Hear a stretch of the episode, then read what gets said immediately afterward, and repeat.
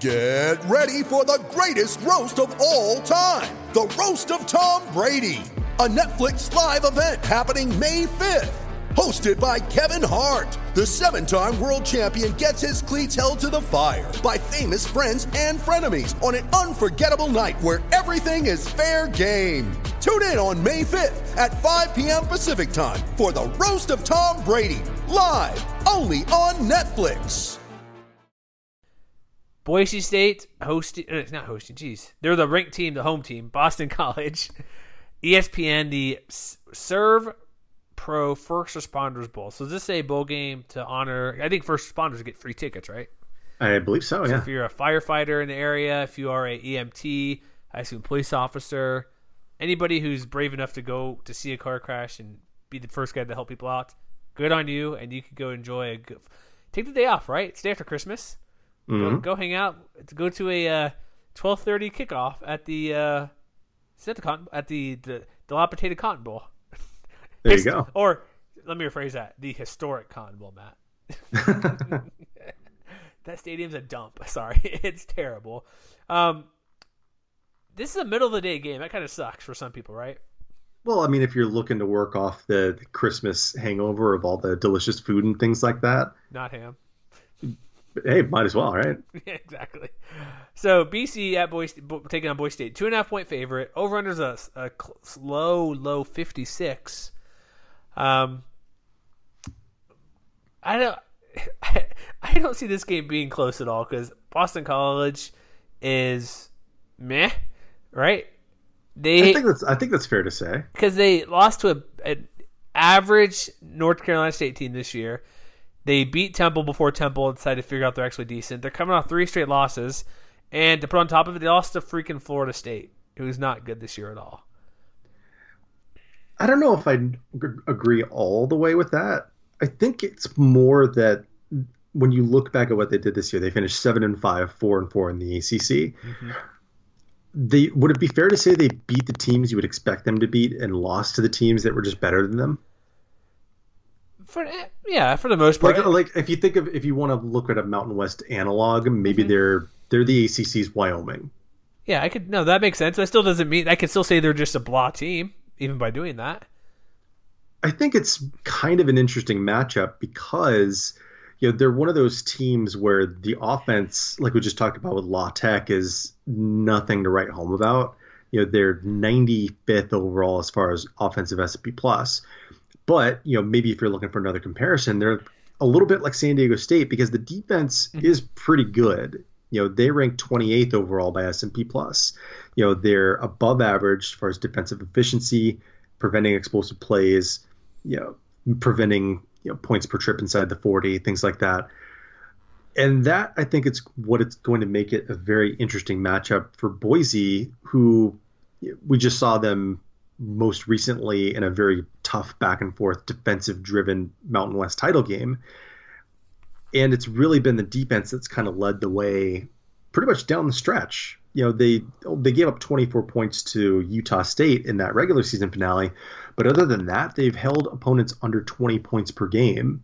And so if I'm looking at the over under for this game, I'm kind of tempted to take the under because I think it's going to be defensive chess match. Could be that, and then you're right with San Diego State because they're running back for the Eagles, AJ Dillon, 1,100 yards, um, what 10 touchdowns. He runs the ball pretty well, and so it's going to be. And then quarterback Anthony Brown, pretty good, 20, 20 to nine TD interception ratio.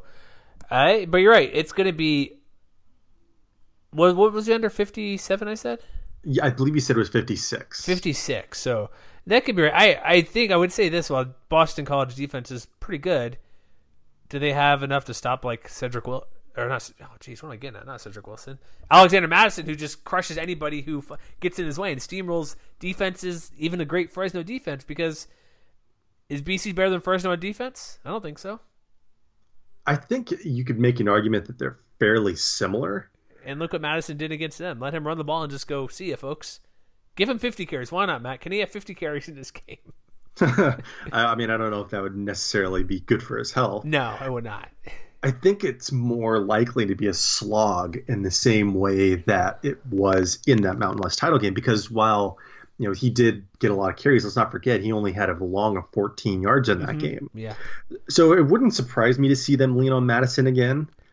But Boston College's front seven does have quite a bit of productive talent up front. You know, they don't necessarily stand out in the way that La Tech does, but they're still top 40 as far as defensive line havoc rate. I'm very interested to see what someone like Zach Allen does. Mhm. You know, 15 tackles for loss, six and a half sacks.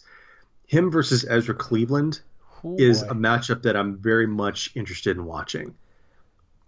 That will be, and they also got Wyatt Ray, who's up there as well. What six, 12 TFLs, a couple of sacks Mm-hmm. themselves. They have a couple guys like eh, actually nine sacks. Whew, I didn't realize there's that many. Okay, four versus Wake Forest. Does that really count for two sacks? If Well, you get, and- if you get four versus Wake Forest, Well, and, and Tanner Karafa also has eight and a half tackles for loss. they get to the quarterback. They get to the backfield. That's what you're telling. They me. get into the backfield. So it wouldn't surprise me if Boston College racks up a lot of TFLs, but Alexander Mattison, for instance, is able to you know, have a pretty solid opportunity rate in the same way that he did in that Mountain West title game. I think you know they may bottle him up for one or two yard loss, but he may also get five or six yards on the next play. And I think that whichever team gets the upper hand up front is probably going to dictate how the team goes or how that game goes rather. Sure, and also I think this could be where good old play action could come into play Maybe. because if they're getting TFLs back there, get the obviously play action, fake the handoff, draw the guys in for seconds. That could be something. And also, don't forget this is Brett Rypien's final game for Boise State. That's true. and he's been a four-year starter. The Montell Cozart saga is still haunting some people, me, because it was stupid. But this will be his final game, and he wants to go on top. They wants to win. They also lost the title game because they're playing a P5 school, but it, uh, you probably figured rather be in Vegas. This bowl game, they're in town now, so they're in Dallas for Christmas, which is kind of crappy. Where you're not that you're in Dallas, but you're over Christmas break or the actual holiday down there, and not at home and having fun doing what you're doing. But I Boston College, you said they beat who they beat, but who they beat still wasn't very good teams, right? Like you're beating up on UMass, you're beating up on Wake Forest, Temple, Louisville's a mess, Miami's terrible, Vautech's okay. They mean they only beat, if I'm correct on here, they beat what two bowl teams? Is that it? Maybe three? Uh, let's see. Wake Forest is a bowl team, right? Wake Forest, Temple, Temple, and Miami, Miami made a bowl. and and I, I thought so. Oh, I'm double checking on that. And Virginia Tech. So I think that's four.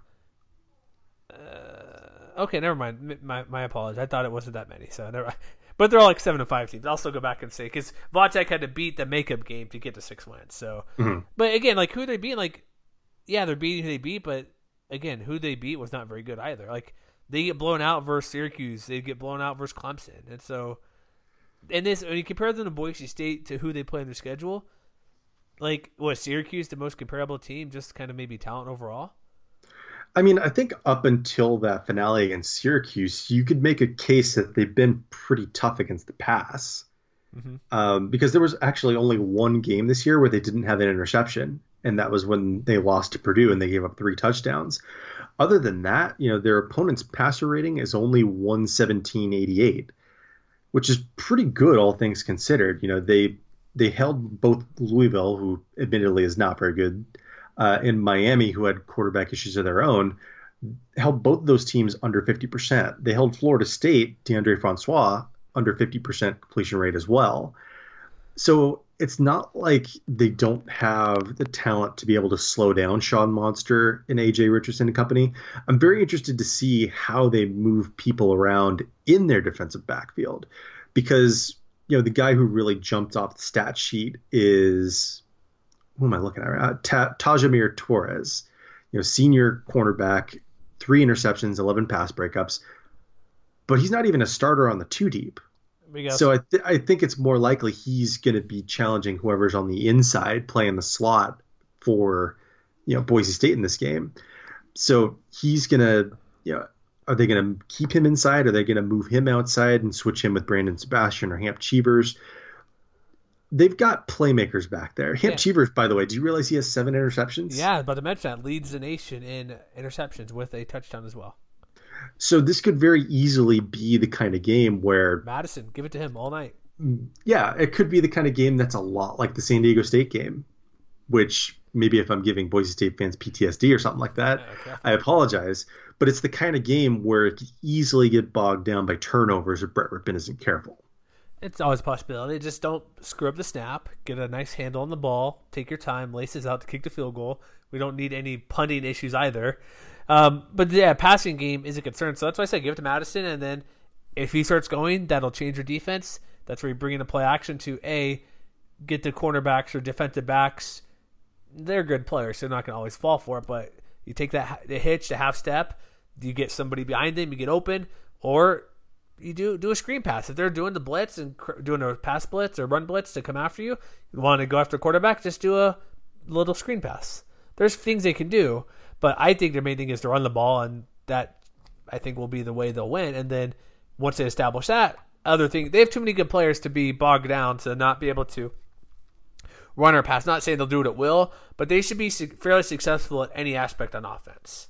It's just protecting Rypien is a big deal, and then maybe maybe challenge the passing game early on to see what these guys can do. But I think they should go with the run, get that going, and then build that out to more of a open up the field to other type of passing opportunities. They see that fit fit them. Well, another thing that could make a big difference in this game is how often Boise State's pass rush can get home this to me is the kind of game where Durrant Miles, Jabril Frazier, and Curtis Weaver could have huge influence because one of the things that Boston College really struggled with down the stretch in their losses against Syracuse, Florida State, and Clemson is protecting Anthony Brown. In all three of those games, they allowed multiple sacks. And that has been a strength of Boise State's all year long is being able to bring down the quarterback. So if they can get to him, you know that's another one of those ways that I think Boise State is more likely to you know disrupt you know both uh, Boston College's offensive flow. It gives them one more way I think to create turnovers, which I think is going to be especially important in this game because both of these teams have been really proficient at that. But I think Boise State's a little more versatile in how they've been able to do that in 2018. All right, so um, Anything else to add about this game, or should we get to prediction time? Uh, I think we could probably get to predictions. I just want to see. Well, we'll get to a minute. Um, prediction here again: minus two and a half Boise State, which seems a bit low. I seriously, why is this game even projected to be that close? We I know we discussed it all, but Boston College offense against his Boise defense doesn't scare me at all. So, besides AJ Dillon, who can run pretty well, but it is a also Matt. If you want to go to the game, only thirteen bucks. Just saying. That's not bad. That's a that's a nice Christmas gift. There you go. If you're in the Dallas area, go get some tickets. All right, so numberFire predicts a close one. Interesting. 31-8 to 30.9 in favor of Boise. 28-9, 26-3 in team rankings, and it's a toss up to who will get cover the spread. Yeah, S&P Plus has this at uh, Boise State 32, Boston College 23. That's kind of where I'm leaning a little bit, I think. Oh wait, so over under. Wait, hold on. Over under. Wait a second. Did I say 55 or 60? You said 56. Okay, no, sorry. I go to the there's another a new page where it kind of breaks down like a little script. When I do the if you see what I do for our kind of projections or picks, mm-hmm. there's a little area that it's a different page. I'm like I thought for some reason it was 60. No, it's 55 and a half, which is low, but I I think it'll be somewhat close. I'm not saying Boston College is a rollover opponent because they're not, but I also don't think they're they just don't impress me. They just do enough good things on defense. They have some good playmakers in secondary. They run the ball. I think it'll be like I'll go 28-20 Boise State. If you like defense, this is the game for you. So Daniel Fresno is probably understanding why I'm not liking this game too much. but I think there'll be defensive plays, but I'd say 28-20 still fine. That's still some defense, right? I yeah, I think it's going to be a little bit lower than that. Um, I do like Boise State's offensive potential because it could very well be the kind of thing where all they need is one big play. And if I'm going to bet on one team or the other coming up with that one big play, I'm definitely betting on Boise State. Tyler Horton pick six. Let's call it now. So I'm going to go Boise State 17, Ooh. Boston College 10.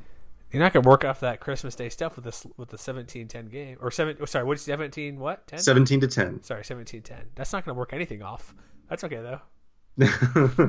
There's multiple games that day, I think, so you should be fine, right? I think so, yeah. You can follow that up with the lovely Minnesota, Georgia Tech, Quick Lane Bowl, or the nightcap, Cal versus TCU in the Cheez It Bowl. Get a bowl full of Cheez Its, which are a superior snack, and go at it. All right. All right, so that's it for this game here. Let's go on to the next game. So we both have Boise State winning, both covering, and now let's uh let's move on to the final game here.